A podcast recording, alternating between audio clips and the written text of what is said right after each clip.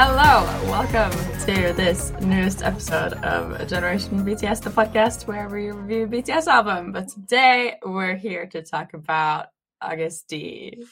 D-Day. D Day. Yeah, very exciting. I'm very, very excited. So, I'm Christine. I'm 29 years old and I am coming up to my two year anniversary as Army, but I'd probably say 20 months. Is that a thing? Yeah, If almost you were two a years. newborn baby, yes. Yeah. You'd be 21. yeah. yeah.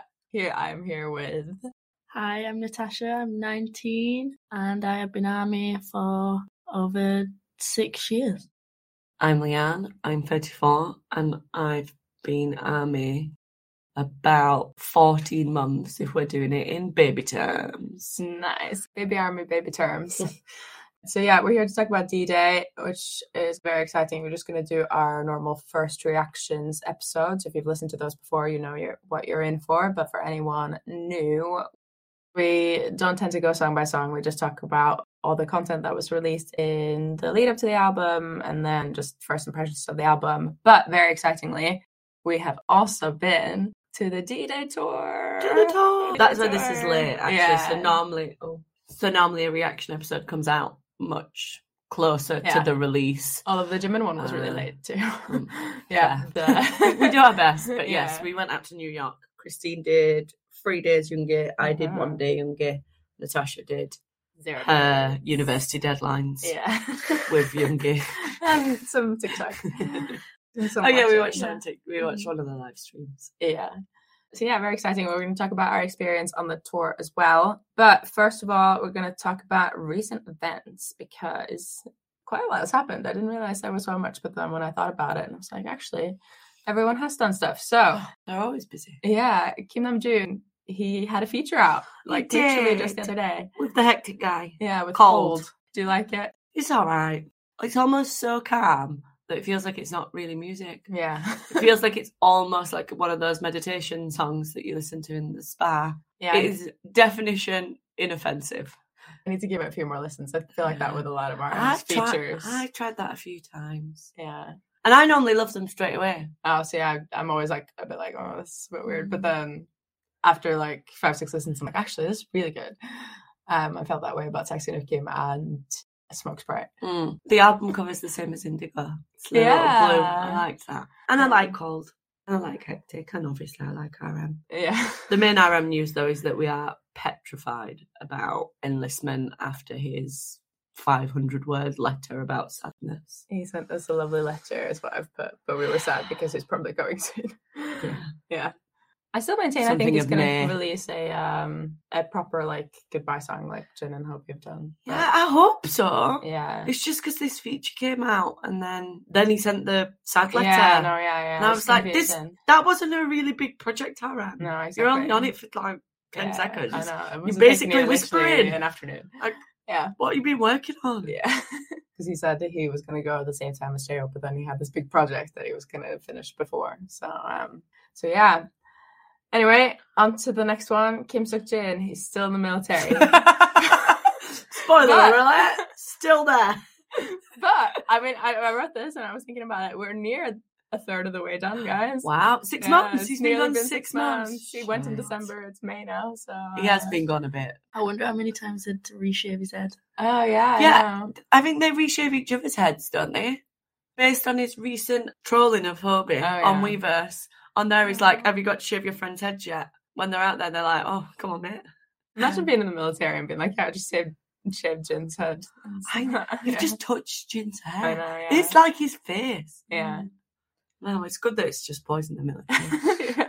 It'd be a big line. yeah, that's true. That's true. Get like an army queue. There might be a big line of boys. Hand the razor back. Yeah. I bet that hair Like would a bit of sell hair, like, oh expensive. oh my gosh, Oh, that hair yeah. would be so So expensive. much. Do you think you'd be able to clone it? you can clone sheep, That was what I was gonna do with the spit, spit Spit. from the tour, but you didn't bring it back. No, well, I didn't get any. Like, when he, Just didn't get any. Like if he had spat on something of mine, then I probably would have brought it back. Yeah.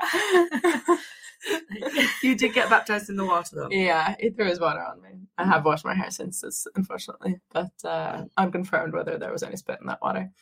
It was from his water bottle, so then it probably was. Well, know exactly that. yeah. Why didn't you have the little net ready? the, the cup. Yeah.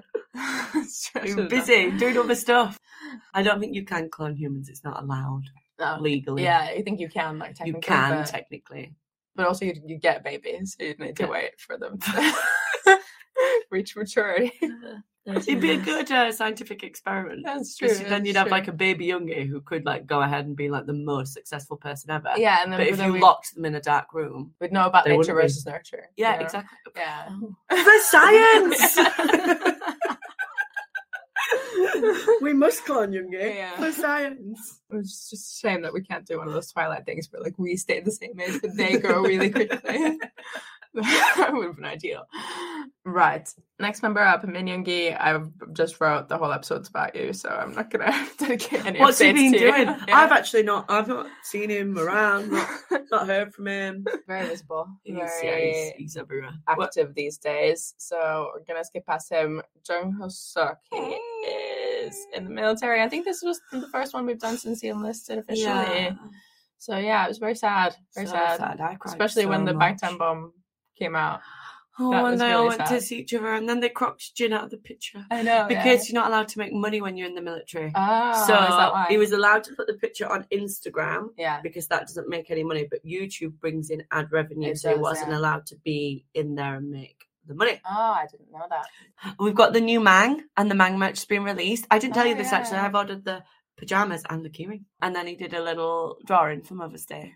And yeah, it was Parents that. Day, I think. Parents because it said Oma and Oppa on the oh. drawing. They have Parents' Day and Children's Day, don't Yeah, they? yeah, they do. And that was really sweet. Anything else on Hobi? No, just that we miss him. We do. We hope It's you're doing really okay. sad. Oh, and he went to see Young. He did, yeah, he did. He We'll get went to to, that. see Yoongi in the amygdala behind the scenes Mm. because, of course, he did. He's a lovely boy. Park Jimin, he went to Oh. Tiffany. He did. Yeah, he we saw him. York. We saw him at Yoongi's concert. Yeah, we did. We were there when he was there. I was there. He was As uh, on the other side of the arena to us, but we could see his little white t-shirt. He wore this Agust D merch t-shirt. He did. Very sweet. Whenever he stood up, I died. Oh. So sad. He was Um, the biggest rumor for the Met Gala. yeah, then didn't go. didn't go. long. And he didn't perform Tony Montana. He did not So- perform Tony Montana. Jimin, you need to just do better. I'm just kidding.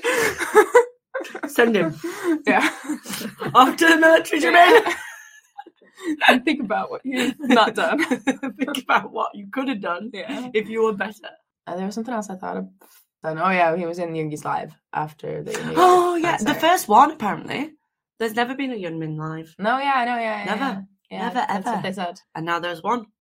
Right, okay. Kim Taehyung, he's had various chaotic lives. and he told us we need better questions. He also finished his Jinny's Kitchen. He did. yeah, and he And was he- happy someone recognized him and he did the little dynamite dance. And he cooked for armies after they'd come and they'd closed the restaurant. But he was like, no, but there's still some armies waiting. And he made like another 20 corn dogs. Oh. I know. All right, last one. Jeon Jungkook. He cut his bangs Oh, to yeah. blend in at Coachella. Did Yeah, not work. no. yeah, but like, I cut my bangs. Yeah. So how did you even recognize me? Now I look like Dora the Explorer, actually. So, oh yeah, no, they did go to a movie premiere as well. The Tan. Oh, they did, didn't they? yeah, the we Dream one. And they hid behind the signs. Yeah, they did. it's very sweet. And he looked like Dora the Explorer. He does. The new haircut is. Yeah. oof, It looks great in Calvin Klein ads, but mm. It's one of those where, like, when it's styled, when you're at the hairdressers, Yeah. it looks great. But then when you're at home doing it by yourself, you're like, oh, shit. I think in the lives though it looks fine. I think in the last live when he cooked, it looked like Dora. Oh really? We've Yeah. not had no Calvin Klein Europe ads though. No, boards have gone up. They said it was soon. yeah, they said that they would. It would have been the week after everyone else got it, but then even the one in New York's been changed now. Well, exactly, and it wasn't even there for Youngest Star. That's, They'd taken it down like a few days before. that's No. bad. Bad So planning. it would have been a pilgrimage I to know, them. we really 'Cause we would have went we would have gone there, yeah. Nightmare. Yeah. All right, so are we ready to talk about D-Day? Yes. D-Day. So it was on Thursday, the 30th of March, that we started seeing leaks that Sugar's documentary was coming out. Mm. Yeah, but it was confirmed that same day by Disney Plus and by Weverse that we will be getting Road to D Day soon. not no date as of then. It was also like a week after Jimin's album come out, so it just felt fairly Well, like we knew they were close, didn't we? Because they Yeah. had to edit the name of Face Yourself to just Face it to go back and delete all the yourself. I think Jimin's album must have been delayed, but then Yoongi said that his album was delayed as well. It was he said on such a time he was like, "Oh, I couldn't finish it. I had to go to pressure the on mountains." myself. I was I just delayed it." So anyway, the next day on the 31st, I believe, was when I saw on Disney Plus that the doc was going to be released on the 21st of April. Very exciting. And then on Sunday, the 2nd of April, they announced that the third album in the Agust D trilogy, D Day, was going to be released on the same day as the documentary. And I was more excited than I've ever been in my entire life. Um, um, no, I really true. was. Uh, No, No, at that point, yes. Yeah. You would later go on to be more excited That's than you were. But yeah. that was also D Day related. But uh, maybe when I got the tickets, I think I got the tickets for the tour before we See, knew about the So, album. okay, so were you more excited when you got the VIP standing ticket Yeah. or when you got the album? Oh, I think they related to each other because by the time the album was announced, I already had the VIP ticket. So Mm. because I had the VIP ticket, it's like, oh my god! Also, it's gonna be an album. you Oh, know? so you were the most excited. That also happened happened on the same day, unfortunately, as the death of Ryuichi Sakamoto, who obviously now we know plays piano on one of the songs on D Day, and who Yoongi went to meet in the autumn when he went to Japan. So he didn't like do any posts or anything that day except the message saying, I hope you have a safe trip on your long journey. Um, yeah, that was sad. Rest in peace. In the announcement, it also said about a pre-release track. And I remember when I read it, I did like completely didn't see that. And then Mm. everyone's like, oh my God, pre-release track. And I was like, what do you mean pre-release track? But yeah, there was a pre-release track. And then on the 4th of April, he said that he was listening to People from D2 on his Instagram story. And then they announced that the pre-release track would be People Part 2 featuring IU. We would come out just three days later and it was very exciting because I love, love, love, love both People Part 1 and 8, this IU song that Yoongi Mm. produced and featured on. So very exciting. People was actually my most played song on Spotify Rap last year, aside, aside from Yet to Come, but that was just because I was streaming it. Streaming, yeah. Yeah. So organically, second best is pretty good. On the 5th of April, Yoongi posted some lyrics on Instagram. So oh, yeah, which you'd scrolled out. and Yeah, It had the notes. it did. Yeah. remember. and we knew that it was going to be about love. Oh. Yeah, so he says the word love, perhaps a list of fleeting emotions, emotions of the moment? Question mark comes with conditions. What do I love? And then there was loads of that one. Yeah. I Where wish. is she? I wish. Um, and then there was the line, "I want a, a serious relationship," that he hadn't scribbled out, which was very um, people sort of obsessed about. But then in the actual song, it says, "I want genuine connections with others." I Mm, think No, not like it's not about a romantic interest. It's people part two. Well, it does say like, "Oh, you're gone," and like, "We who thought about forever," and we're gone, and we can't think about forever anymore. But it, yeah, I guess it depends. It could be about BTS. uh, like Jimin. Sorry. he said he wrote it in lockdown when he thought he'd lost everything. Lost said. everyone, yeah. Yeah. Cried at that, both at the lyrics and with excitement. Um, I can't believe I have to wait two more days. That's what I wrote at the time. Oh, and then someone online found that he'd used the Forever is a Sandcastle and Love Collapses in a Gentle Way before, both in Eight with IU and in Savage Love that they did with like Jason Derulo, I think it was. And then in the morning of the 6th of April, we had the trailer for the Road to D-Day documentary, which looked amazing. Mm. He talked about enjoying his traveling. You could see him like driving his little convertible.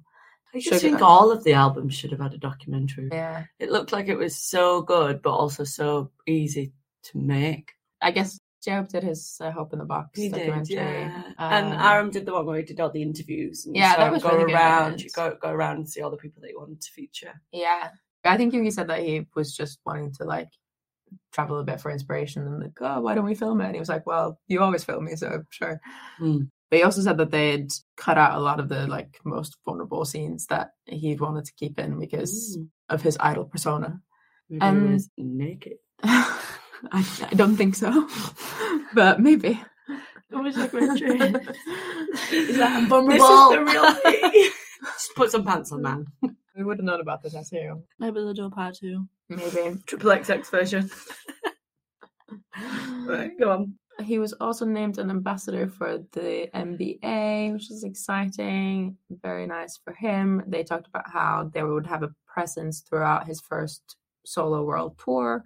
And they talked about how he's featured basketball in several of BTS projects, most notably the music video for Dynamite in 2020.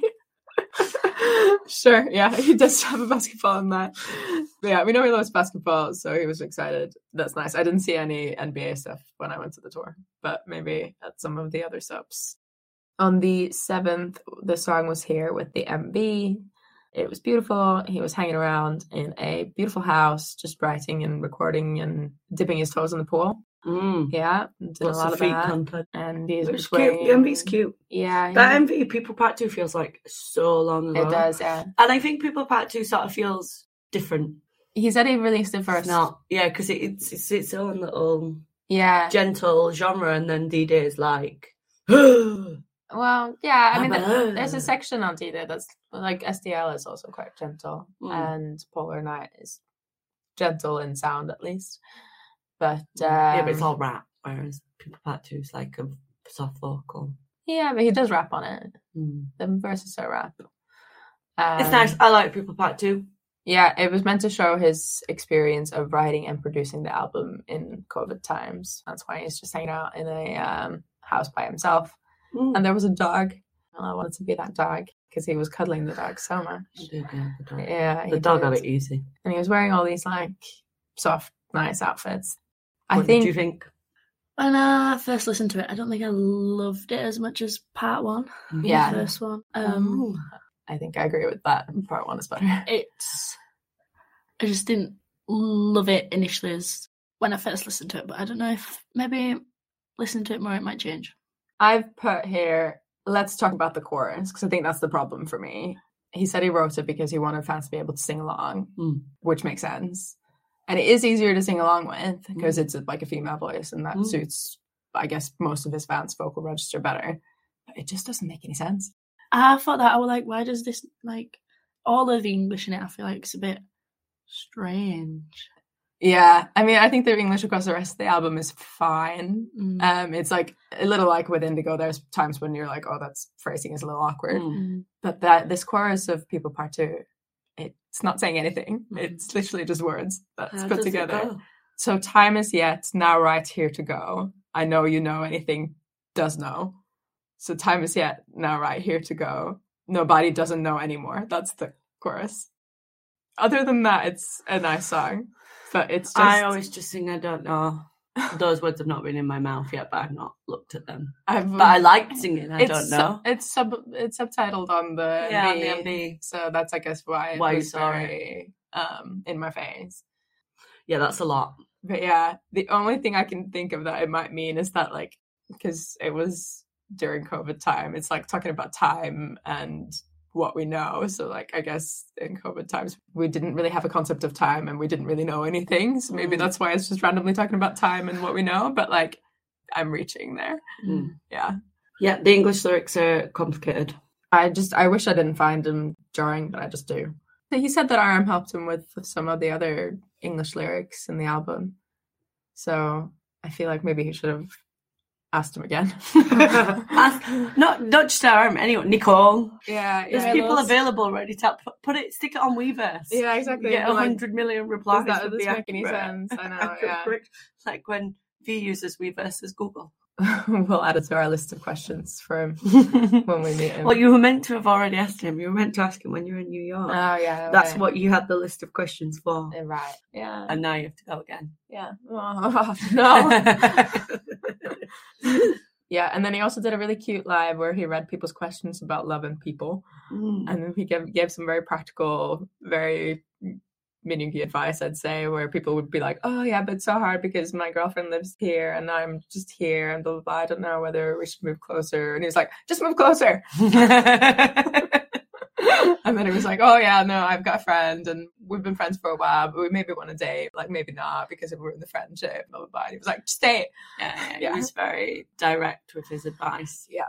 And then someone asked him about his seven tattoo. Oh, He was like, "Oh, I don't even know where it is. Where is it? I don't know. I don't know." yeah, he was doing, he was being silly. but some people have now said that they think it it's on his shoulder Because the injury. Oh, that would be so beautiful. yeah, so it's on his right shoulder. It would be because people think they can see, you know, in that photo where he's like topless but with the Mm, flowers. People think they can see like a skin colored patch on that shoulder. Oh. and I've looked at it. It looks like there could be something there. And in the live, when they ask, he's so, sort of like shaking that shoulder towards the mic. He's like, Oh, I don't oh, know, I don't know, I don't know, I don't know. Ah. And then also in the live that he did ages ago, he touched he. Yeah. rubbed that same shoulder when he was talking Yeah. about it. He was like, mm, I don't know where my tattoo is. Like, Yeah. it is. That's going to come out after, isn't it? And Yeah. It's like, look at all of these times when Yoongi showed us where his tattoo was. Yeah. So that's what people think now. Mm, that Um, makes sense. yeah. Did that- we ever get cute. to the bottom of the flower photos? No. We're still not there, right? no, I know. They were just for fun. I know. Why are you being mysterious? Tell us what Too you're much. doing. I want answers, Yoongi. I know. yeah. And he talked to Army's Jimin and J Hope on the phone.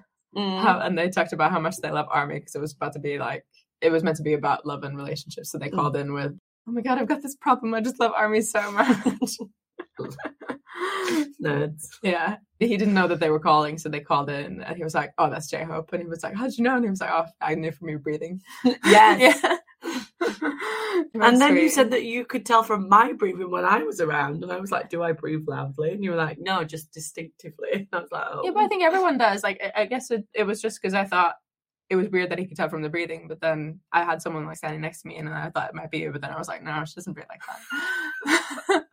I'm gonna start testing if I can pick up on people's breathing." yeah, and then people asked him why he was so cute, and he was like, "Well, I was born, and then I Oh, was cute." I was born, and then I was cute. Yeah, It was a good life. That yeah, it was very cute. He wore the content. cuddliest cardigan I've ever seen, and then he talked about how the song contained lyrics from Savage Love because he actually wrote it before that song. oh, Yeah, because he wrote it three years ago. And the song was made just after People Part One, apparently.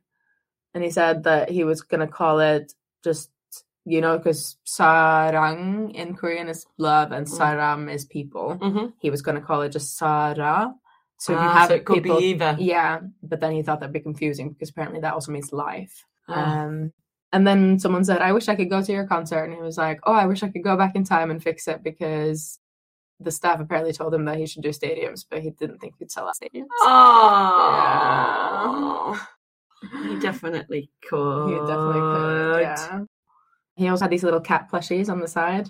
Mhm. And then he had someone asked him to put one on his On head, his and, head. then he did. he wore it on his head. He was on top form that day. He really was very charming. And then there was a clip of him and IU doing the song live.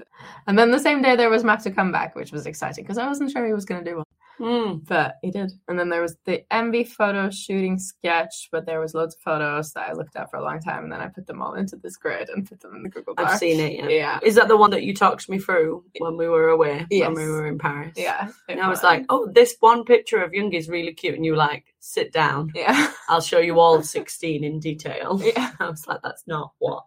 I really like the one with the cardigan when he was singing into the microphone. Yeah, the cardigan that had kind of deep V. Mm. Yeah. I liked the one in the director's chair. That's the one I Yeah, that one's nice. well. noted. hmm But yeah, check those out. There's one with the dog, one with the guitar, One with the feet. two with feet actually. Oof. Yeah, loads for you guys over there.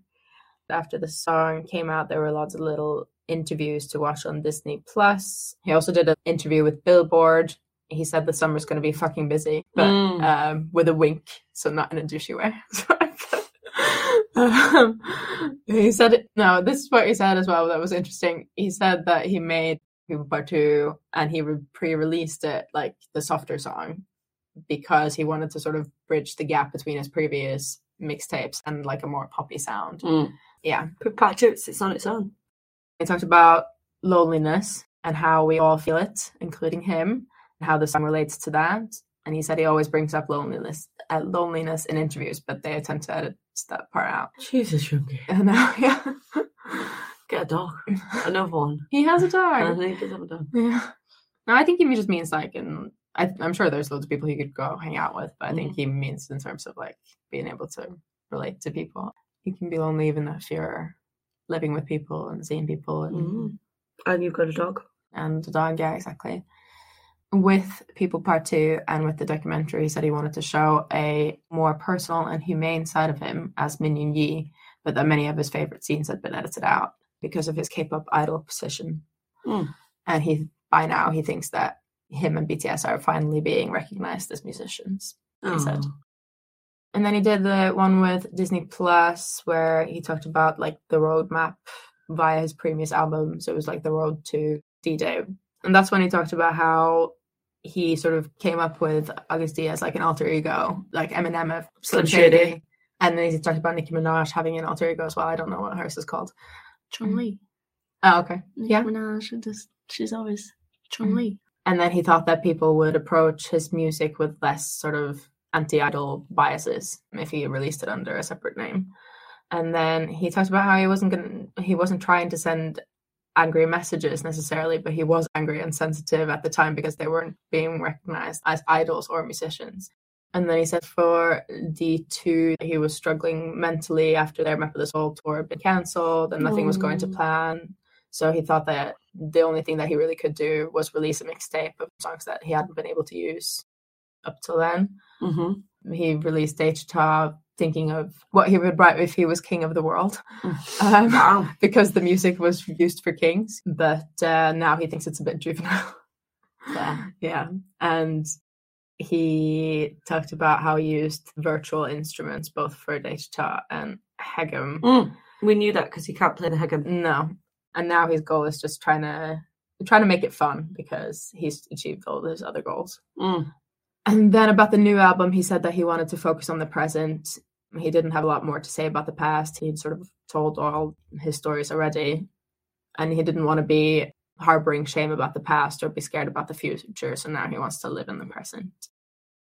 It would be similar to his previous stuff, but more varied, which I think is fair. And listeners might think, oh, wow, he can do this too. But he doesn't have huge expectations, he said, because people around him had just said it was okay. Oh. he thinks he could have done better. So he had some regrets, he says, but he can resolve those through the tour. He hopes that we'll watch the documentary and come to his concert, which, Which we did. Yeah. Yeah. Well done. And then there was an interview where he did a guidebook about himself, where he talked about like his preferences in terms of traveling and stuff. It was quite cute. I learned that in Korea, apparently they call him motionless Min, and something called Minpadap, which is short for if you fall from Min Yoongi, there's no way back. Well, you, you know, you factual. that. yeah, I did. That I daily. did. Yeah, because I asked him which is his favorite nickname, and he said Min PD, and then they were like, "Yeah, what about like Min Padap or like Lil Meow Meow and stuff?" And he was like, "Well, I love those nicknames, but I don't think I can use them because it'd be too narcissistic. Like I love when the fans use them." Yeah, and he talked about how he'd gone to the mountains to write his album. hmm He asked for Army to recommend him some travel spots in Weverse. So Mhm. I immediately went on there. I was like, London. so nice. It was like, oh, I really like places that aren't crowded. And I was like, oh no. South London. it's really quiet there. Super quiet. Meet me in St Albans. Yeah. And then he said that Halsey never replies to his messages. What? No, we didn't. did. She's Just a really keeps- shit texter. She just keeps forgetting. She keeps ghosting me. he's been trying to update his Instagram since he started it last year, uh, but he's not very good at social media, and he tries Mm. to remember to take pictures of nice places and good meals with his mind, not with his phone, Right. and then he records them through notes like on his phone or like in notepads and stuff. yeah, that'll. Yeah. There was another interview where there was like Sugar and Agust D was interviewing each other. Ah, yeah. Now he talked about how Agust D can be more raw with his lyrics than Sugar, and then there are less restrictions. Um, he didn't write his songs to achieve some sort of catharsis, but he feels freer after having written about his trauma and like his feelings that he needed to overcome. So he feels like it has helped. Ever since debut, he's he felt that concerts were the most important part of a singer's job. So he felt that he should still do a concert, even if he would have preferred to do it as like a seven. And then he said, And the he's, stress. "Yeah, He said about all the decisions he had to make, right? Like, Yeah, yeah, literally yeah. decision after decision after decision. Yeah, but apparently he insisted on making all the decisions himself, which I Mm. never thought he would do. I always thought they had like a person who maps out the story for the music video, but he said that he did that himself. He said that himself. the yeah, the stage design and all that. I know he stuff. did the stage design, yeah. Yeah, and then he went on IU's Palette, which was a really long interview. So only picked out some highlights of what I could remember after watching it. But they talked about how she'd recorded the song, she'd recorded it like remotely on her own and sent the clip to him, and he just sent her a thumbs up in response. Yeah, she wasn't happy. She thought that he didn't like it because all he'd sent her was a thumbs up. And he was like, No, no, I was like clapping in the studio, being like, This will work, this will be great. And she was like, Well, you could have said because I thought you hated it. um, yeah. He was upset that IU hadn't asked him to come sing eight with her on her tour in Korea. And he was like, I wasn't doing anything, I was free. so home you never, waiting. you never Sai's always asking me. Sai's Yeah, begging me. I'm turning up. But they did it together on the show. So he performed People, People Part Two and Eight together. Mm. And she let him sing the last chorus Oh. of Eight. And when he performed People, it was the first time she'd heard it, she said. And she was like, oh my God, this song's amazing. And then she said that she listened to the album already and she liked it. And her favorite song was Snooze, I believe. Snooze is good. Yeah, Snooze is good. And then from Monday, the 10th of April to Wednesday, the 12th of April, we got the three Marie Claire covers, which were very nice. I've got the two of them as my phone backgrounds currently. There was one where he did like a gym and shoulder pop, and then there was one where he was wearing this lace top thing and the beige jumper with the spikes on. And then he appeared on this show called Dun Dun with Jimin. It was super chaotic. He's really into cars. He's got an insane memory because to one of the presenters, he was like, "Oh yeah, I remember I saw you in that CU convenience store right near here when I was a trainee, and you were driving a Range Rover, and that's this is what you bought." And like, this is Jeez. yeah. so I saw you, and he was like, "Oh, why didn't you come say hi?" And he was like, "Because I was just a trainee." And then he said it takes two hours for him to shoot Suchwita. And then Jimin said that's because he says inappropriate things to lighten the mood. That's fair. yeah. At midnight on KST on the 14th, we got the Glitch film, which was brilliant. I really enjoyed that one. Got me really excited for the album. Agust D narrated it, which I didn't realize at first because I was like, no, the English is way too good. Ah. Yeah, but then I listened to it again and I was like, no, it is him, it is him. It says in the credits as well. He says, small flaws, glitches, my new after image, breaking down the wall between what I want to say and what I cannot say. Not getting intimidated, but rebelling and raising questions against the world's demands.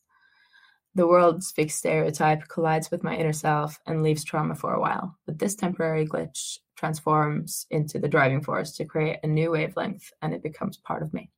I think he's talking about his accident mainly Mm. because he's talked about collision, but mainly sort of the the trauma in general. But I think from the content we've had since, it seems like he thinks that It's a accident, definer. It's yeah, a defining moment. yeah, that accident sort of changed him and sort of maybe it was what sort of created this Agust D character. hmm But it used a lot of imagery from the previous Agust D MVs.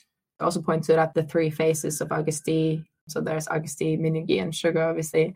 And that's you know, something he's talked about loads. I always asking like, oh, what's the difference between all these personas that you have? By the glitch film, that's when you're getting the indication that we're not in People Part 2 anymore, right? That Yeah. it's going to be darker, heavier. Mm-hmm. I think I was reassured by the glitch film. Yeah, whereas I'd really, I was really happy in People Part 2. I was like, yes, like, give me some more soft vocals. Yeah. And then the glitch film was like, oh no, we're going, we're going digital, we're going angry rap. And then on the 16th, there were concept photos. With And the scar and the flame and the policeman. he was stood in a suit in one of them in one like a, a big room Mm. with loads of stuff in the background. And Looking like mafia. he really did look like mafia. I, I said in my notes, I was like, uh, is he a mafia boss or a police officer? I didn't know he was a police officer until the Haegeum music video. Well, I he thought he was mafia boss then. Yeah, but he does stand in front of the like police sign in the concept photos, but I thought maybe he'd been brought in as the Mm. mafia boss. There's that that one image of him standing in front of the fire and I wrote, Do police officers often stand by fires and like stare you down? And he had the scar. But that I remember Mm. that was a big deal. it looked great, obviously. Really tailored suit I well. don't hate the tie. Well, it's not like a school uniform tie, it's like a three piece suit. Yeah, but sometimes even when they wear the ties in the suits, I don't like that. Oh, really? It pulls it off. Do you not like ties in general or just On the boys, no. But like, say you're like dating someone and they were serious, that like Uh, you- you're not like, oh my god, you're so handsome and you're serious. No, I think I do like that. Yeah. I do like that, but then ties always just I prefer with no tie, Oh, just like casual. Okay. For my future husband. Yeah. Just to let you know. RM. Oh yes. this is what RM should, doesn't wear ties often. This is what you should be wearing. Well, you're you're set then. Sad. yeah. That's the main reason. I'm he's my bias. Yeah. So by then, I think we knew that it was going to be Daechwita a little bit related. more theatrical. I said I'm hoping for a big story like Daechwita. Well, I thought it was going to be like Yeah. the modern day version of Daechwita. It felt like he was there, but Yeah, it wasn't that character from Daechwita was now in a modern world. That's pretty accurate, isn't it? And then armies found these this mysterious Instagram account, which was a big deal. It it looked like it was set up for essentially there's his Instagram account. If you don't know, the handle is at d 2016 2023. So that's when Agust D sort of lived and died because he said he might stop using the name now. And then the first album came out in 2016. People thought it was like the Uto one that Jin had Mm. because it sort of Oh, yeah, appeared because out that of- one turned out to be real, didn't it? Yeah, and the yeah. Smeraldo flower one. so similar to the Uto one, this one came out of the blue, but only follows one account, and it's Yoongi's account on Instagram. Mm. It seemed to be posting a lot of images from the glitch film, but like edited ones.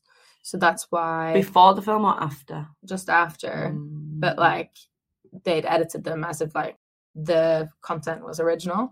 But then I think what's been confusing, so I thought it was definitely official, but then since it started like being like vote for him on M Ah, Countdown, that's definitely a fan. Then, and isn't then like stream Arm's new feature, it? and so now I don't diddled. think it is official anymore. No. But it was really clever, like really clever. There were loads of posts. There was one showing this, like I think it's a bathtub, but it looked like a sarcophagus from the um, concept photos that the crop guy is standing in front of, and then we later see him in in this bathtub. Mhm. So people thought it was where the king was buried after Daechwita. They kept putting all these captions in like numbers, and you had to relate the numbers to the alphabet, and Oh, then it said the king. And then there was one with like a glitch between two pictures of birds, and like if you counted the birds and related that to the alphabet, it said is. So now we have the king is. And then there was another reel, and the sound was recognized as Morse code. There's like a VCR spinning, and if you link it to Morse code, it says back. So now we have the king is back. But yeah, it was really elaborate, and pe- people definitely thought it was official. But It now Yeah. follows all the boys. is it? Ah, also And fair. the yeah, the recent story is vote for Higaman, don't No, ever say it's love me not. on M Countdown. maybe it's like a staffer. You can Posting as see a fan. about the account. Joined in August. Don't tell you where it's based. Yeah, so that's what I thought was strange as well. When they all of a sudden started posting like just random OT7 content. Mm. Mm. Well, It whoever was this army very they're convincing for a while. Intelligent army. Yes, yeah. Anyway, and then there were more concept photos where he was in the uh, like shirt, the shirt with all the like little leaves on. One where he sat in the bathtub, one where he's looking in the mirror, hmm uh, another one in the mirror, and then another one where he stood in front of the fire. Mhm. Um, He doesn't have the scar in them, and he also only wears silver jewelry. And the king's sword from Daechwita is in the background. You can see it like behind him and when he's in the Mm. bathtub. And he's in the same room as the first police scar Agust D, but he's in the tub instead of in front of the tub. In the live that he did after D2, he talked about how the uh, black hair Agust D only wears silver accessories. hmm So then people thought the guy in the bathtub is meant to be the same as the like rebel in Daechwita. He's literally like dripping in silver accessories. He's got loads of them. And then people thought that it was bath because it represented a like a baptism or a rebirth. So that Mm. showed him like having made peace with his pasts Mhm. and his uh, his previous persona, which I think that fits. Makes sense. Yeah. Yeah. And then the teaser came out, you know, where you see him walking through the streets with all his like henchmen. When he's all him. swaggy in the blue blazer and the blue. the bomber jacket, Bob- yeah. yeah. That's when he sort of he runs and you see him do the chopstick killing. that was Um, exciting. That was really exciting, yeah. I wrote he's a bad bitch. yeah, he was walking down the street. It looked like sort of the modern version of the same street from Daechwita with Mm. loads of stuff like happening either side of him. There's some Easter eggs in the numbers. Oh, there's this big party bus banner. And there's a phone number for the party bus company, 3102, which obviously is 2013 backwards, which was when they debuted. And then there's 709, which is July 9th, when BTS announced the fandom name Army, same year. And then there's 0309, which is Yoongi's birthday, the 9th of March.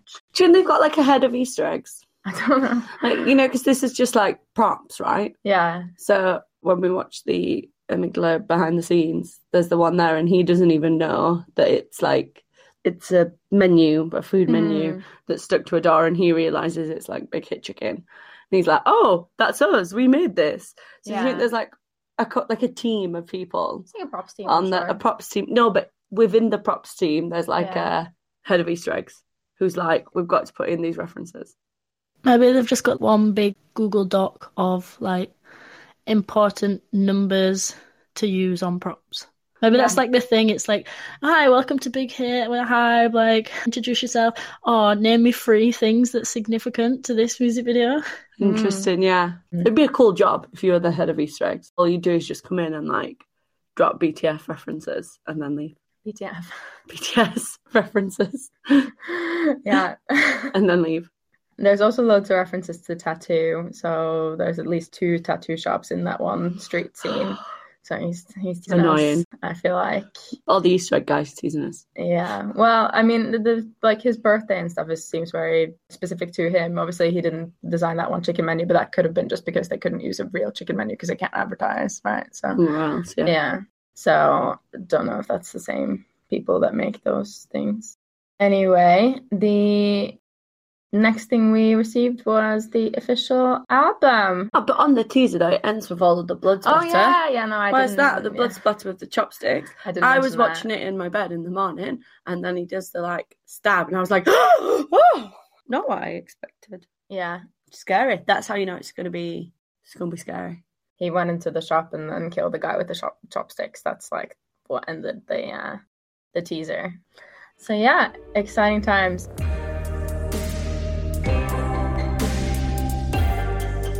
And then we received the Then D Day comes. album and documentary on D Day. So, because we've done it for everyone else, I have to ask you guys, how did you listen? Did you listen to it first? Did you watch the music video first? I woke up Uh-huh. late, Not at 5 a.m. not at 5 a.m., come out of my room to go and brush my teeth, and then I heard it in Yeah. the distance. Yeah. As in, I had it Christine was already playing it downstairs, and then I heard it, and then I was like, oh! and then I came running downstairs, and I was like, Christine, it's DJ. And she was like, I know. Yeah. And then you put Haegeum on the TV. And then we watched. I watched Haegeum on the TV for the first time. I assume that was the fiftieth time you'd watched it. It was at least like a few times in, but no, I woke up at 5, but not gonna lie, I was spent like quite a few hours in my bed, like having nightmares that I didn't like it and stuff. Standard. so I remember waking up. I went into Spotify, saw the songs were there, but I was like, no, I'm too scared to press play. It's too scary. And I went back to sleep, and I was like, oh my god, no, I didn't like it. Wait, no, that was a dream. And then I got up, and I was like, right, I'm just gonna listen to it. So then I actually listened to D Day, the song D Day Mm. first, and then I watched the Haegeum music video, and then I listened to the rest of the album because I was like, this is the order that it was meant to be in. Yeah. So yeah, should have kept faith in my man. He came through. I think after you'd shown me Haegeum, I went upstairs to finish getting ready, and then I played it D Day through. yeah. Natasha, have you even listened to it three weeks later? Yes, I have listened to it. I'm joking. Um, as you all know, I can't afford Spotify Premium, so um, I listened to it by being like, play K-pop mix, and it was like Haegeum because obviously they usually put like the newer ones in it, and it comes on first. So I, listened to it that way, and I'm like, oh yeah, I like it. Similar vibe to Daechwita, but I kind of didn't really expect something crazily different from Mr. Min Yoongi. I yeah, mean, yeah, it's definitely a Yoongi album. It sounds exactly like a Yoongi album. Yeah. I was more surprised with People Part 2 and Oh, into too. this, like, oh, maybe he's into his software. Nah, he's still Yoongi. But I knew that from the teaser. When the teaser came out and was angry, I was like, we're not getting anything gentle. Day has gentle parts. It's more like varied than his first few albums, I'd say. He he said he thinks it has a lot of different genres Mm. because it has the more like rocky songs like D Day and then Scott Haegeum, which is obviously a follow up to Daechwita. And it's got some of the like softer rap songs like Polar Night, and then it's got more songs for his vocals like Amygdala and his version of Life Goes On. So there's definitely a lot of range, I think. How Good album overall. It was on brand. I remember think. D Day progressed with you being like, "Who's at the door? Who's at the door? Is that my album? Is that my album?" Every time there was a parcel, and we- we- we're a heavy parcel household. there was a lot of visitors that day, and she was like, oh, "Is that it?" And I was like, "This is not it." She was like, oh, "Is that it?" And I was like, "This is not it." And then there was a rant about HMV letting us down again. For not delivering it. Imagine how bad Yeah, you would have felt if it would have came when mine came. Mine came when we were in New York I know. Yeah. like really I ordered my album before Christine ordered hers from HMV UK, and mine came like week and a half after release. Yeah, at least mine came only a couple of days later. Couple but you know, days later. sometimes they deliver them like the day before, come back and stuff, which is also not good. But I really wanted it on the day, on, the- obviously. on D Day, On D Day, yeah. Yeah. But I think I got it on like Saturday, Sunday. S Day, Yeah. Yeah. F Day. it's two days Mhm. after D Day. yeah. D two day. Oh my god. Onslaught of uh, awesome jokes here. right. Okay. So the MV then, people have loads of theories about sort of who's who and what it means. Obviously, there's two Yoongis, Hmm. same as in Daechwita. Before we got into the theories, I thought it was Yoongi killing Yoongi killing Yoongi, didn't I? I thought it was three Yoongis.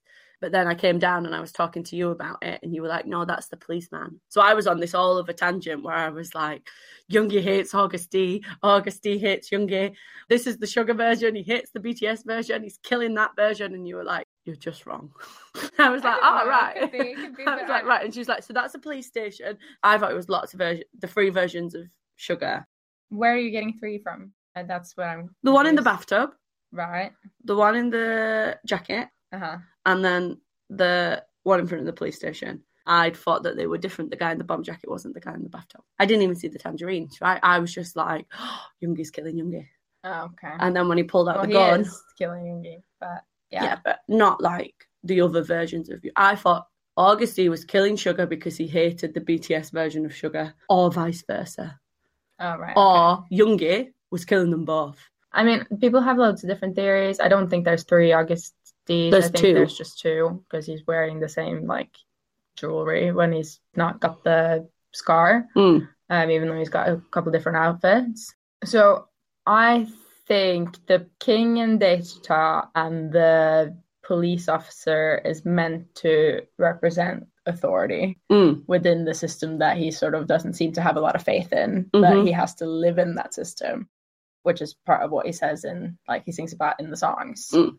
So in then- Daechwita, it's like traditional rule, and in Haegeum, it's capitalism. Or the authority, actually, the police. yeah, some people have said that they think the police officer is, corrupt. I guess it's just, Decommission the police. well, you could think it's just the system, right? Like the society we currently live in that he's not happy with. He talks about loads of different things. Capitalism is just one word in the song. So it's not like it's around that capitalism, but it's around that like a lot of stuff that sort of fuels people's desires and motivates people to act in a certain way in our current society.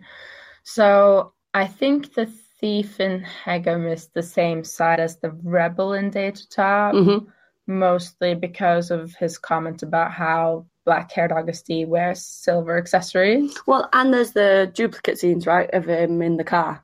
So the rebel in the car doing the donuts, and then the thief in the car with his head hanging out. They're almost like identical scenes. Yeah.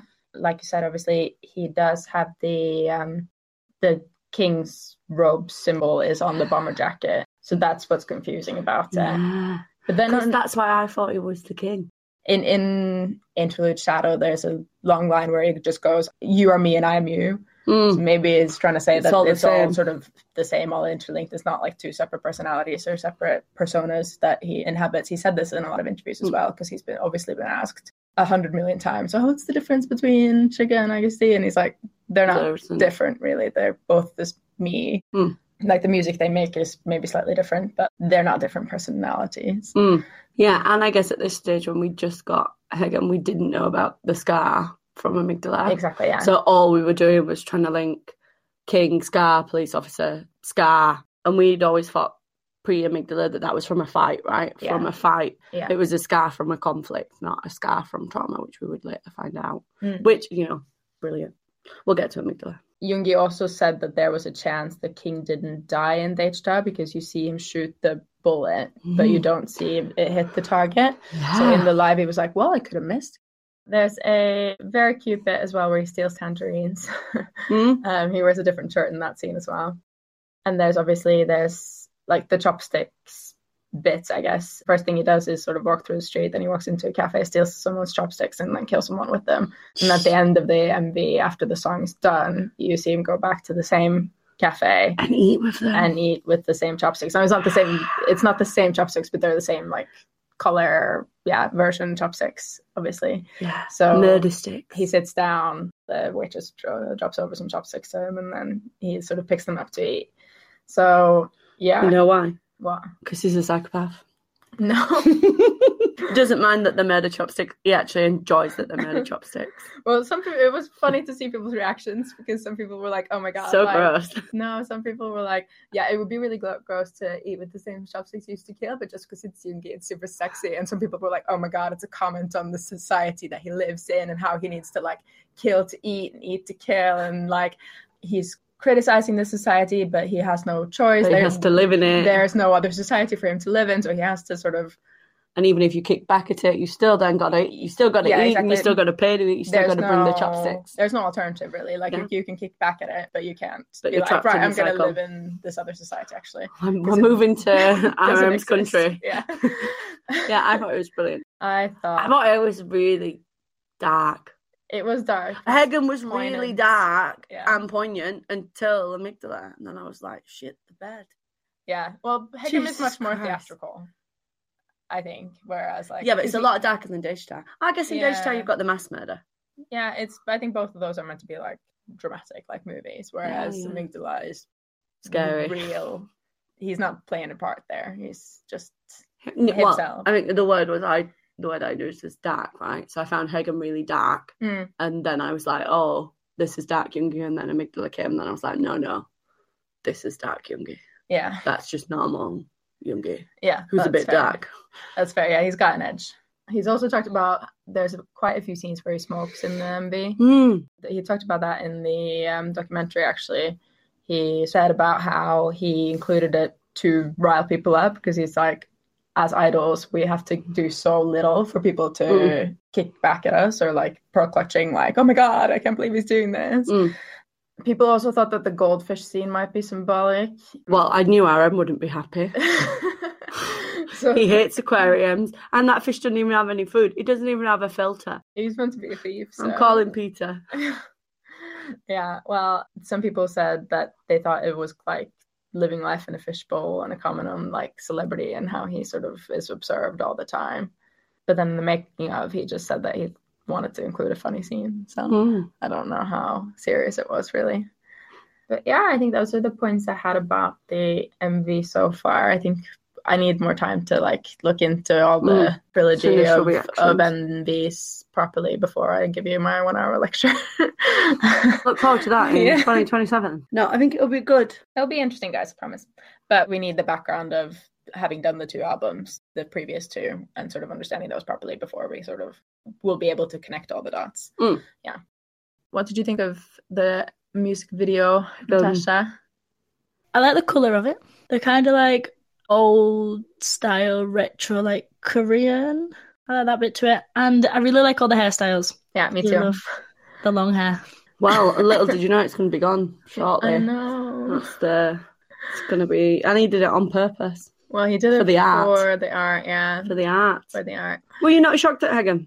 Were you not like, oh, murder, oh, smoking, oh, tangerine stealer, oh, goldfish abuser, oh, Yoongi's dead? He didn't abuse the goldfish. He just looked at it. Um, how did it get there, Christine? I don't know. It, it, it's, It's a in, water tank. It's in a water tank, not Yeah, a fish I know, tank. I know, I know. It's in a water tank. You just drop it in, I guess. I don't know. No, they need more space. The goldfish They live need in a bowl. Yeah, they're abused. Go on. Arguably had more space than in a bowl, is what I was trying to say. Anyway, I think it's just as expected from Suga. I still can't believe he shot him because I really thought that the bullet had not hit him, but it did. Maybe it wasn't fatal. Like because you just see him lying on the Fall. ground. Oh yeah, maybe I'll Maybe you just shot him in like yeah, because people think even though Rebel Agust D doesn't have the scar, in the last scene when he goes to eat the noodles, his fringe sort of falls over his eye as if this where the scar would have been. And Mm. apparently also, you know, when he shoots the cop, he Mm. does a little like grin, like the like confident grin. Mm. Then the cop sort of reverts that same grin as if like I I'll know be back. this is coming. I'll be back. Oh. Yeah, I can.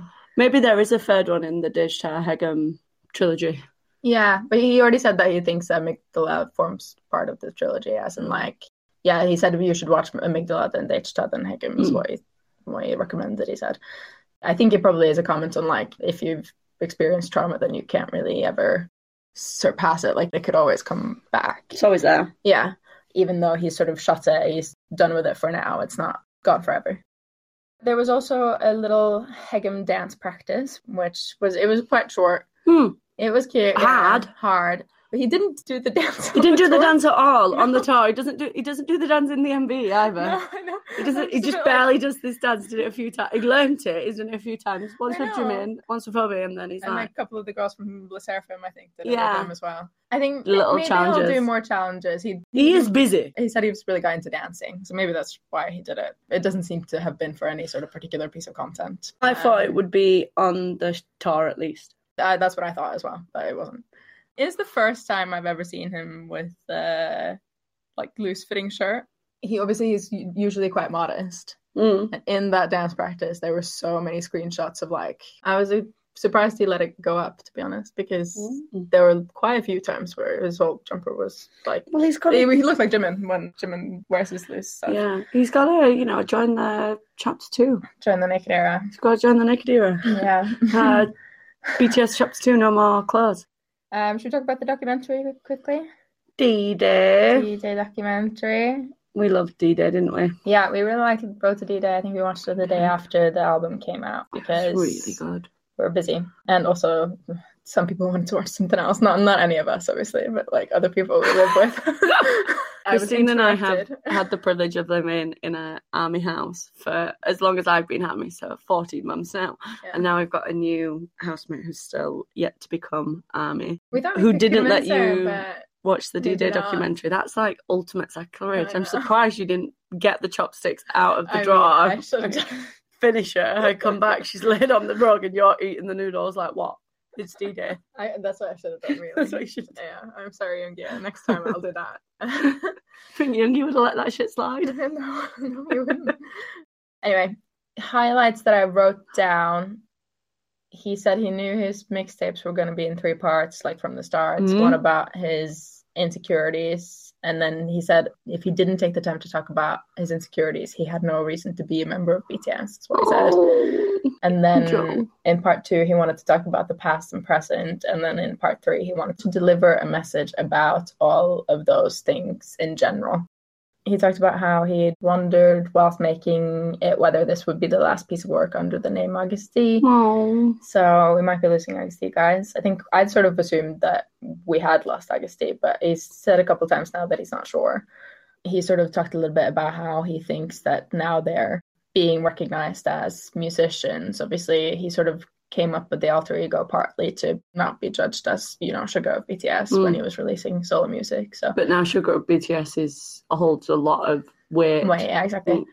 So then he's in this position where he's having to explain who Agust D is. Yeah, yeah, exactly. he's like, well, I could just be Suga, but I haven't. I've created this persona because Suga Yeah. from BTS didn't get any, didn't get noticed other than as this little dinky boy band thing, and I wanted to be a serious rapper, and now I'm all of the things. Yeah. And he met with Halsey, Oh. did the little Pigtail hair. She did his hair. I was very jealous. Yeah, she had her hair like that, like in the little bunches. She then did his in the little bunches. Yeah, I thought when I when we'd seen the still the clips that they'd done it at the same time for like some reason, but no, they got there and he he'd obviously been like, "Oh, I love your hair," and she's like, "Well, you can have the same." Yeah, and then he saw Anderson .Paak. It was cute. Um, it was and met Steve Aoki. Steve Aoki's house. That was good. Jesus Christ, he's got a trampoline of his face in his house.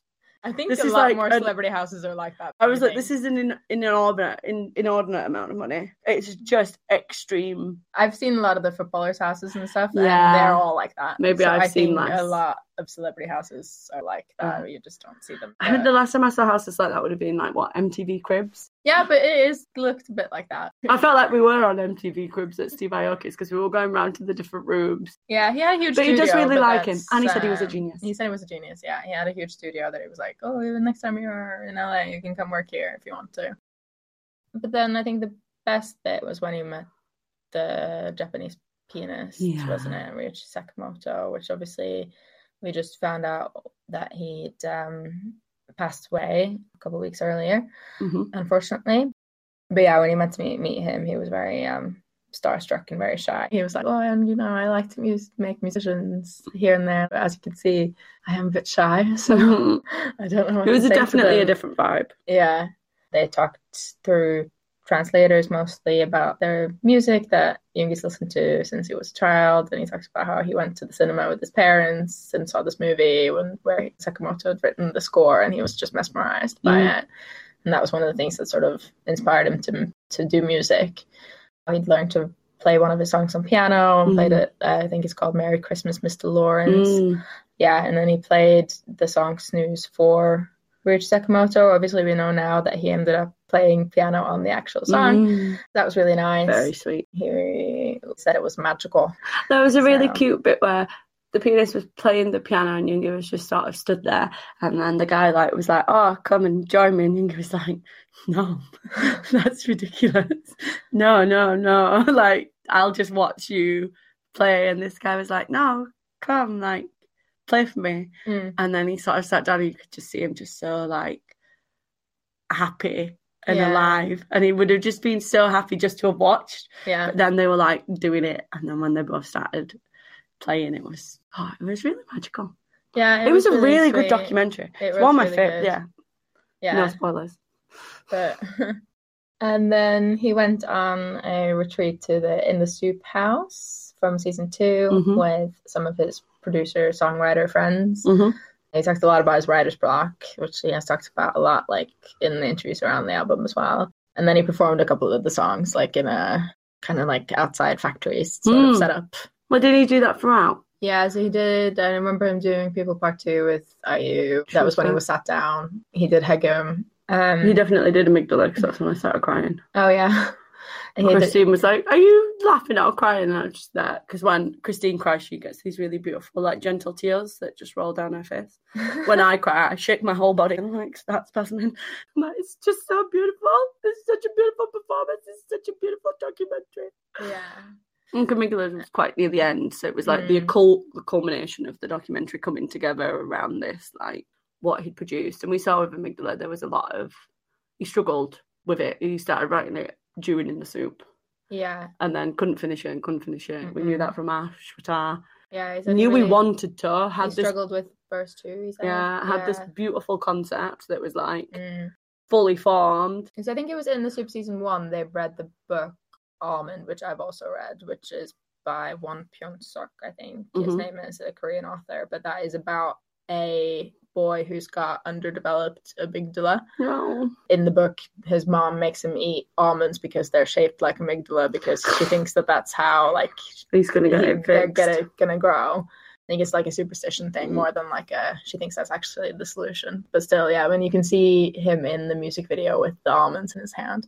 So I would presume that's how he got the idea, especially Mm. because he started writing it around that time. But yeah, hadn't finished it until this Three autumn later. time. So um, to be carrying that round. You see those shots of him sitting down in the normal studio, the Mm. Genius Lab, the genius. and sitting down in the Genius Lab to do it, and then being like, "I hate this, I quit." And he then said he quits music several times every day when he's writing stuff. so- but then he really loves creating music. He talked about how like it's the most fun thing he does when it's going well. Mm. Yeah, brilliant. What did you think of Road to D-Day? Have you watched it? No, I've not watched it because I like to have someone to watch it with. Oh, that's nice. Yeah, I've got to, yeah, I've got no one to watch it with. I'm in the process of making friends. You you should have said we could watch it again here. Christine would have watched it with you. Yeah. I would have watched it again. Next time you're here, we can watch it with you if you haven't found anyone. and yeah, now the album is out, so I think this is normally when we start stop going through each thing that he's done piece by piece. But in terms of sort of highlights that came out after this, he did another little promo clip with Disney Plus where he talked about his recommendations on Disney Plus. He recommended the movie Soul because he likes the Hmm. character. That is a Um, good movie. and Sad. he, I haven't seen it actually. Oh, you shouldn't. I You'll will. cry the whole way through. I will watch it because he recommended it, obviously. There's um a Korean woman in it. I'm like, oh, that's cool. It's really beautiful. Yeah. Uh, he said he relates to the character because he is trying to find new dreams and a new purpose in life. And he related to him playing piano, he said. Mm. And then he liked Coco. He said the character faces a new world while still playing guitar. And he, then he said all the members watched it on a flight once, and then one of them was crying. So he was like, Why are you crying? And he was like, Oh, I'm watching Coco. And then he was like, Oh, I'll watch Coco too. And then they all ended up watching it. Did we find out who was no, crying? No, they he didn't say. Do we wanna Um, I don't know. My money's on it's Jared for Jimin. Yeah, I was going to say it's Hobi. Hobi's cried at Coco. Yeah. I cried at Coco, but I uh, because I was watched it. high stress. I also, maybe it was the same flight. I also watched Coco on a plane and cried. Mm, Nice. Um, and then he recommended Life of Pi. not seen it. um, not seen either. And he related to the growth of the character through unexpected events. You seen it? Yeah, but it's probably one of them where when I watched it, I didn't really understand it. So Mm. maybe you two intelligent people who actually knew like what he was going for and being like, but to me it was just like, what's happening? Like, well, uh, I think it probably was meaningful. I guess. Why is there a tiger? Yeah, I, don't know, I've just not seen it. No. Uh, what was the last one? Yeah, the last one he said he talked about how he mainly watches documentaries. So normally he searches on YouTube to see like the trailers of the documentaries, and then if it, it looks interesting, he'll like watch them on Mm. Disney Plus. So he he said that one he liked was Olivia Rodrigo driving home to you. Oh, yeah. So Yeah, that one is a good one. From what you've described, it's kind of like this one where it's like her being filmed throughout the making of her producing this album, the whatever it was called. sour. Yeah. sour. It'll show you like her working on the song and then her in like the desert performing the song and do a big. It's good. Nice. Okay. Beyond that, they did loads of interviews, which I'll link, and people wrote reviews. They were positive. He got five out of five stars from NME.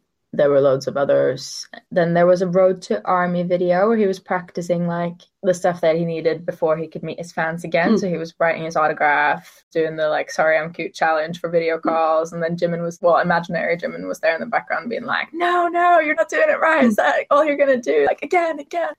So that was cute. And then the um, Amygdala Mm. music video was released on the 24th. And I think I might have watched it more than you have. I've only watched it once. I have watched it. Oh, I watched it like five times on repeat. Been an absolute dark trauma baby. I was like, oh, this is so scary. Oh, that was really awful. Oh, I'm gonna watch that again. I watched it once on my phone at work in the toilet, and then I was shaken up for the rest of the day, and then I couldn't watch it again. I've written trigger warning in the script just in case we want to talk about what happens. But mm. I think maybe because you watched it more times than me, maybe you could. Yeah, I can talk about it. So ultimately, the amygdala music video sort of traces Yoongi's accident. Mhm. So it looks at his core trauma, which is sort of coming from this accident he had when he was a delivery driver, and then all of the fear and pain that came with that. Mm. Though in amygdala, there's also references to his dad's cancer Yeah, and his mom had a had to have surgery in relation to him being born, I believe. Mm, and then he sort of said that w- within amygdala he was trying to sort of reach the trauma that was even within like his conscious because obviously he was a baby then at Mm. the time but the MV mainly focuses on this car accident. So there's different shots of Yoongi in sort of a white room. Has he cut his hair by now? yeah so He's he's cut his hair the entirety of amygdala. no i think so in in the scenes where he's in the like room sitting on the couch Mm. and then crawling on the floor he's got the long hair. Yeah. Whereas in the scenes where he's on the motorbike, he's got short hair because it's meant to look like a flashback. So you see him in the room, and then he's having these memories, flashbacks. There are some sort of graphic scenes with pearls when you get these flashes into different parts of trauma, and he's trying to get to a door, Yeah. and then you've got other Yoongi trying to get to him from the other side of the door, and Yeah. they're both trying to like get to each other and help them. And then the sort of really graphic bit is where you get the origins of the Daechwita scar, which turns out is not from a fight, is self inflicted. So it's a self harm scar where he takes a sort of slicer, not even Mm. a, a knife, like a box Like a cutter, box cutter. Yeah. box cutter, and draws it down his eye. And then you get the sort of shots of it where it's like raw and, and it's about how those scars are self inflicted. Mm. And then in the amygdala Daechwita Haegeum trilogy, Mm. you realise that the scar fades over time. And then the concepts around, even though you've got those traumas and they'll get easier and you'll be able to live with them, you'll still always have them. You can't get rid of them. They're never going to leave. And in the end, he doesn't get to himself. No. What it sort of suggests to me is that this also came up in the English film, but he sees this accident as sort of like a, a springboard for this angry, trauma ridden personality, like side of himself. Hmm. which he sort of named Agust D. But yeah, there was a really good thread on Twitter where they talked about sort of how it was related. They sort of said that when we see him in the dark room on the couch and then next in the streets of Seoul on the motorcycle, and then when the motorcycle Yoongi gets hit by the car, the Yoongi in the room flinches and the blade sort of appears. Ah, so they're connecting the living the memory to the trauma that's playing out in the room. Yeah. And then he tries to sort of hold his hand back. Yeah, he does. He tries to fight it. from cutting his own face. Hmm. And then the rapid fire succession of difficult memories, sort of represented by the fleeting images in the MV, as he sort of starts thinking about how he wants his amygdala to help him. Like, and I think that's probably why he's related it to this these past traumas. Is because he said that when something traumatic like that happens to you, your amygdala sort of stores the response. Mm.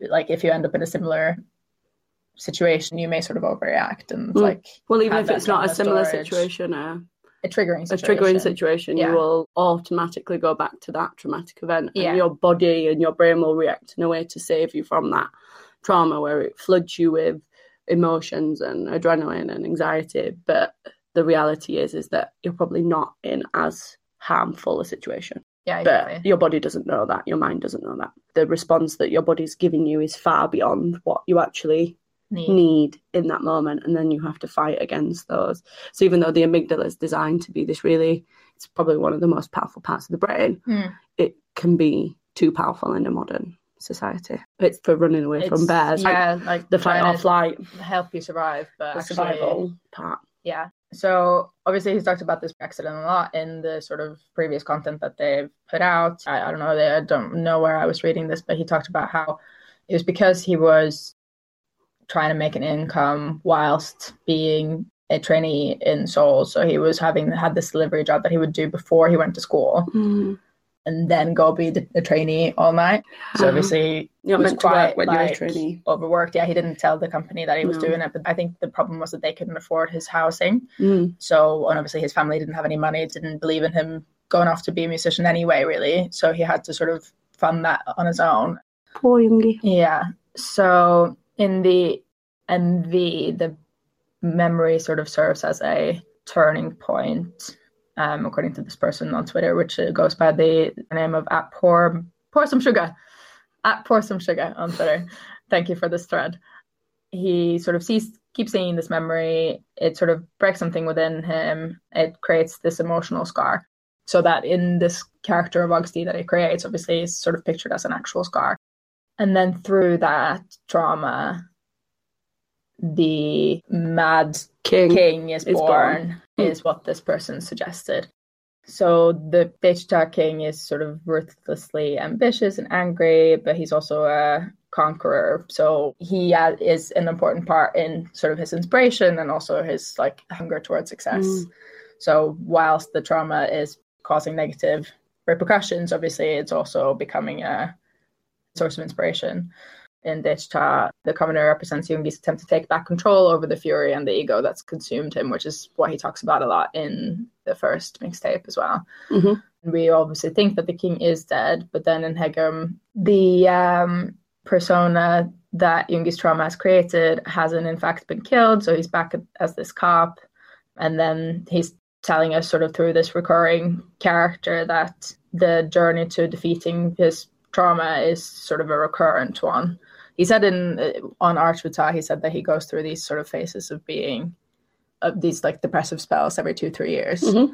It's it's cyclical. It comes up again. But it fades. And And it doesn't fade. You get better at adapting to it. You get better at recognizing the patterns and the triggers and the mechanisms needed to support it and get through, which is how the scar fades. And then she ends by talking about the way that the cop smirks just before he's shot is the same smirk you see at the end in Amygdala because you know that it's not going to be the end. I thought it was brilliant. Yeah. What Amygdala did that brought me close to Jungo, gave me greater appreciation for Yoongi, was I think Amygdala sort of sits as a comparison to RM's free English songs about this potential breakup that we're not sure about and this whole Mm. trauma that RM sort of wrote about, but then was like, yeah, but that's the thing that I wrote about because I needed to write about it, but I'm not gonna like, I'm not gonna go Mm. into detail about it. This is for me. Whereas Yoongi's taken this sort of thing that's really dark and personal Mm. that he did not have to lay on the line. Mm. Like he could have written a song about it to process and bring him comfort and help, but he didn't. He then went beyond that and was like, I'm going to lay this on the line, Mm. all these parts of what this means Mm. and what it means for me and what my struggle is for for the rest of the world to comment on. There was so much rawness in that Mm. that I think we get some rawness out of BTS and we get these messages laid on, but never in the way that we have with Amygdala. I don't think there's anything else that is as personal. It's ultimately like being like, here's a song that I wrote about me in therapy. I'm writing a music video about the most traumatic thing that's ever happened to me. Yeah. And I'm going to share it with all these fans so that they can discuss trauma o- openly or at least be comforted by the fact that I've struggled and they'll struggle and struggle is normal. Yeah, ju- exactly. oh. It's um, and I think it's And he didn't have to. I don't know. You you might not be aware of this, but all of Agust D's discography is quite raw in that sense. So he has Mhm. actually talked about this before. Um, there's this the song "The Last," which was the last one that he did on the tour. Yeah. he talks about how you know he was depressive and sort of didn't feel at one with himself, and his parents couldn't understand him. But then his parents took him to a mental hospital. and he spoke to the doctor and he said like i don't understand myself my parents don't understand me and then the doctor says have you ever and then there's like a big bleep and then he goes i answered immediately yes so obviously you could read into that what you will and i don't think it's really what we're here to do to be like No. it's definitely about this but by this video obviously you've had a suggestion of, of something and it's such i think it's such a delicate topic. Yeah. So much stigma and so much pain and so much reason not to do it. So then to do it and to not do it in a he's not holding back well yeah not to do it in a surface way not to be like dark thoughts are hard trauma's hard to Mm. be like this is my trauma this is what i've gone through and this is my experience and this is how i've coped. Yeah. The level of detail that he's offering there is just beautiful, which is Mm. why I was drawn into this video. I was just like, shit, this is like the most ins- like inspiring thing that an artist can do to Mhm. like take these topics that are just completely taboo and just tear them out and lay them out on the ground because there's, you know, one in three people are going to suffer with mental health at any point in their life. Like, I was absolutely blown away. yeah and i think amazing. what sort of struck me about it was I don't think there was enough talk about it. Oh. Well, then the Maybe- tour started. Yeah, exactly. But like, you know how every newspaper article wrote about like, oh yeah, Agust D's got a tour, mm-hmm. new album, he's got a tour, but no one was like, holy shit, he's put this. Well, but that's because no one, But no, one wants to, write talk about, exactly, it. No yeah, one wants to talk that's about it. You, But like, it's it's there. it's there, and the people there. that need it and need to be seen for that as a value basis, Yeah. will be seen by that. I think so too. If they can find the content, which Yeah, Hopefully people armies and the concept of the hundred million fans. If you think about a third Yeah, yeah. of them having struggled, maybe even more because of the whole BTS finds you when you need them. Mm. Just brilliant. Yeah, it's not a depressive song really No. because he t- he does sort of talk about how it gets better and he turns it around. I think what's sort of suggested by the the trilogy of of music videos as well is that, and and also is what he said to RM on on Suchwita was that he's sort of working to get better at dealing with it. So whenever it does come up, those like two three year cycles that he mentioned, he said to RM that the last time he'd sort of gone through it, he'd not let it control him, whereas the first few times he'd sort of really gone into himself and been really difficult to talk to. And RM said, "Oh, I felt like the more I talked to you about it, the worse it got." There's no way of knowing how to help. No, exactly. I Um, with the concept of amygdala as well, it really feeds into this thriving v surviving model, which is those experiences that you have that are potentially harmful Mm. make you into a better person. Yeah. It will trigger you and it will be problematic, but Yeah. it will create empathy and resilience and creativity and you know tenderness and passion and ambition it'll create all of these things for you yeah, and for an artist as well, I think he's or he wouldn't have written this these albums if exactly this hadn't happened. if he not had it. So that's Yeah. i think that's the concept of amygdala. It, it's dark and scary but it's still a triumphant song. Yeah, it's not saying still like, a i've got this. Yeah, i've got this trauma. I've got control over this. And this makes me who i am and Yeah. that is really really beautiful. Yeah, and everyone's got one of those so whatever you're storing in there is Mm. worth having what's interesting is that both in the last the song that I mentioned where he talks about the mental hospital and in this song he sort of does turn it around at the end. He says Mm. like don't you don't need to worry about me like look at how I'm thriving. Mm. And then in Amygdala he's talking about what didn't kill me made me stronger and I begin to bloom like a lotus flower again which obviously is like more flowery language but sort of saying the same sort of thing that I, so I think if you were in the situation where you were struggling with depressive thoughts or, or whatever it was trauma then yeah, I would hope that these songs not being like doom and gloom, life sucks and then you die sort of thing. That they have Yeah. that sort of they've optimistic got that- twist they've will got help that you sort of think that actually it does get better and I can yeah. tasha what are your thoughts on amygdala mv I quite like it. It is a bit dark, but it tells a story. It's still got a, a strong message. So yeah, I like it. mm-hmm. it's great It is. it's great I think after that he we got to hear that he was gonna appear on Jimmy Fallon. He well first I guess he did his D Day live, which we're not gonna go through because I Oh, want to watch best. it before we do the proper whole album. mm-hmm. I did watch it at Heathrow, the airport, whilst I was getting on my flight to New York, so that was Mhm. nice. There was also Spotify released some content around this time. There they had like something called that they called the Hero Film, where he was getting ready for the show, but also sort of watching from the audience.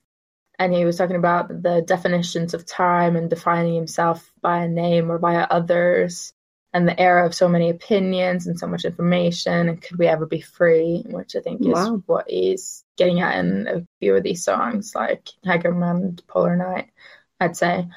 And yeah, it had a really surrealist vibe. I'd, I'd say it's worth checking out if you wanna, if you're on that sort of beat. And there was a clip of him decorating a glass board for Army. He said some of his favorite lyrics are If you can't hold back, it's okay to cry. You're already more than enough to be loved. From People Part Two, he thinks we're living in a very harsh world, so there's a lot to cry about. And we all feel pressure to stay strong, but he wants us to be able to pour our hearts out freely. Yeah, that's what he said. Yoongi, Yeah. And then he did was like as Agust D, I'll pick a playlist and as Suga I'll pick a playlist. So and Agust D picked most like hip hop songs and Mm. Suga picked most uh, like pop songs. He picked Flower by Miley Cyrus. He said he listens to that in his car. I buy myself flowers. Yeah, that one. And um As if he listens to that in his car. he said he did. He said he was like, I have listened to it many times in my car. Yeah, he picked mostly like he can buy himself flowers. radio songs. I think Augustine picked Haegeum and Suga picked People Part Two, so he's consistent in Mm. that. That's it. Um, You're an Agust D girl, and I'm a sugar girl. Yeah, It's it yeah, works. it does. And then he had a interview with Apple Music, which I couldn't find the whole thing because I'm not on Apple Music. Oh. Because they asked him what his favorite memory was with Holly, and he said when he, Oh. I went to Jeju Island with Holly and let her play at a field. Yeah. Holly. And And Holly. And then he said, "What's your favorite or most memorable nickname from Army?" And he answered something different than in the previous interview because he said, "It's not really a nickname, but many people say Yoongi marry me, and I can see that everywhere, so that's very memorable." You say he liked it? he said it was memorable. memorable. He didn't say he hated it. Because I think if he hated it, then he probably wouldn't have said it. I don't know. They also asked him what his most useless talent is, and he said he could lie down for a long time. Same. yeah. Literally. Yeah. Then we got the most heartwarming content ever I've written. Oh. BTS Genius on Genius. You know how Rolling Stones do musicians on Yes, musicians? genius on genius. Genius. That's what it should be called. Yeah. AKA Suchwita with Agust D as the guest. Yeah. RM was a brilliant host. He was, he was, he was really good. and they put out Um, the little clip of RM dancing and they changed the sign for oh, him. I know. Yeah, they got him. That was the happiest. I've seen RM in like a long time. Oh, he was really happy actually. really. It was very sweet. Jesus I Christ. cried loads. I cried loads. Um, and RM really wanted to talk about the past, and Yoongi was like, no, we're going to talk about the present. And RM was like, oh, come on. Like, let's just no, reminisce. they kept RM kept telling him he was being sentimental again mm. because he was like, "Oh, I want to go back to the days when we were trainees." And RM was like, "Yeah, yeah, you remember when we used to go to the ciphers at Han River? That was great." And then they were like, "Yeah, yeah, yeah." So they were both talking about the past, but right at the start, he was like, "Let's not talk about the past." And Yeah. RM was like, "Yeah, great." And then all they did was really talk about the past. But I liked that Yoongi was trying to keep him in the present Yeah. rather than always getting in our feels him. Well, they definitely got in their feels They did. later on. He told RM that D Day means the day when we end the past, fittingly, had a rough time and things were so complicated. It's an end, but also a start to a new beginning. He said that in his sort of three nicknames, produced by Suga has an external focus. So he's focusing on the artist that he's working with and Mm. like the public reception of the song because that's his job. Whereas Suga of BTS focuses on the team and then on doing sort of his part in the team, and Agust D focuses on wanting to be able to say everything he couldn't say As Suga as BTS. sugar. Yeah. So Brilliant. without filtering, yeah. He talked a lot about how he'd had writer's block writing the album. Um, he'd gone back to the in the soup house. He'd gone to the mountains, and he'd said like, "I don't get to come back until I finished." And then he wrote loads of stuff, and then he hated it. And then he checked himself into a hospital to recover. And got some like IV treatments. Apparently, he wasn't Mm. sick. He just just was a bit like Tired. drained. Um, and then he took the decision to delay the album and sort of give himself a bit more time. Mhm. So I don't know if his was maybe meant to come out before Jimin. Before Jimin's, maybe. Maybe. RM talked about how he always knew Yoongi would be the first one to solo tour. Um, RM said he was really grateful that Yoongi solo toured. yeah, It was such a sweet moment because RM was like, I was really worried about BTS chapter two Hmm, and about losing all armies or not being able to give armies hmm, what they need, not being able to give them those memories and those moments. hmm. And I knew I couldn't do it, but then you just said that you'd do it, and I, that just lifted so much weight off my shoulder. And then Yoongi said, You've carried so much weight and responsibility for so long. It's about Mm. time that I did this. And I was just like, Oh, just sobbing, yeah, just sobbing, just tears streaming down. I was like, Oh my God. Oh, yeah. I like that part too. I've written it, but before that, he said that he was really ambitious and he knew that he'd be the first one to solo tour. Um, they both talked about how they find it hard not to like push themselves too hard and how they're sort of happiest when they're super busy. But he was like, Yoongi's like the most ambitious. Mhm. He's got this cute name, he said, but like he's a scary guy. And then he he said about the documentary, he thought traveling had been important for him to clear his mind, but next time he wants to travel with the members. yeah. And he said, Oh, well, like if we can work, then great, but if not, we'll just like play around and have fun, and that would be great. They talked a little bit about the tour, and then he thought the schedule of three shows per week were was It was crazy. aggressive, yeah. Yeah, he was like, Oh, damn, damn, damn. There was a real sense that the intellect of their relationship really came out in this Suchwita, right? Like Mm. it was really respectful, really easy, but also this ongoing appreciation of like, shit, we've done a lot. yeah, and I'm really glad that you've been there with me. yeah. And I'm really glad that Yeah, they talked a little bit about the tour. Uh, he was like, "Yeah, I haven't been able to do stages like this before because we've always had like an idol tour." He talked a bit about how he'd come in and out for the stages and how he'd been a bit inspired about when they went to see Harry Styles. Well, he did a Um, banging entrance and exit. Did Yoongi? Never seen anything like it. No, me neither. Uh, for those who haven't been to the tour yet, and spoiler alert if you're going and you don't want to be spoiled, but yeah, he gets like carried in and carried off by the dancers. They also talked about how they continue to be motivated by the fans saying that BTS have helped them through dark times or Mhm. that they've sort of met them at the right time in their life or that they've lived their life through BTS's music.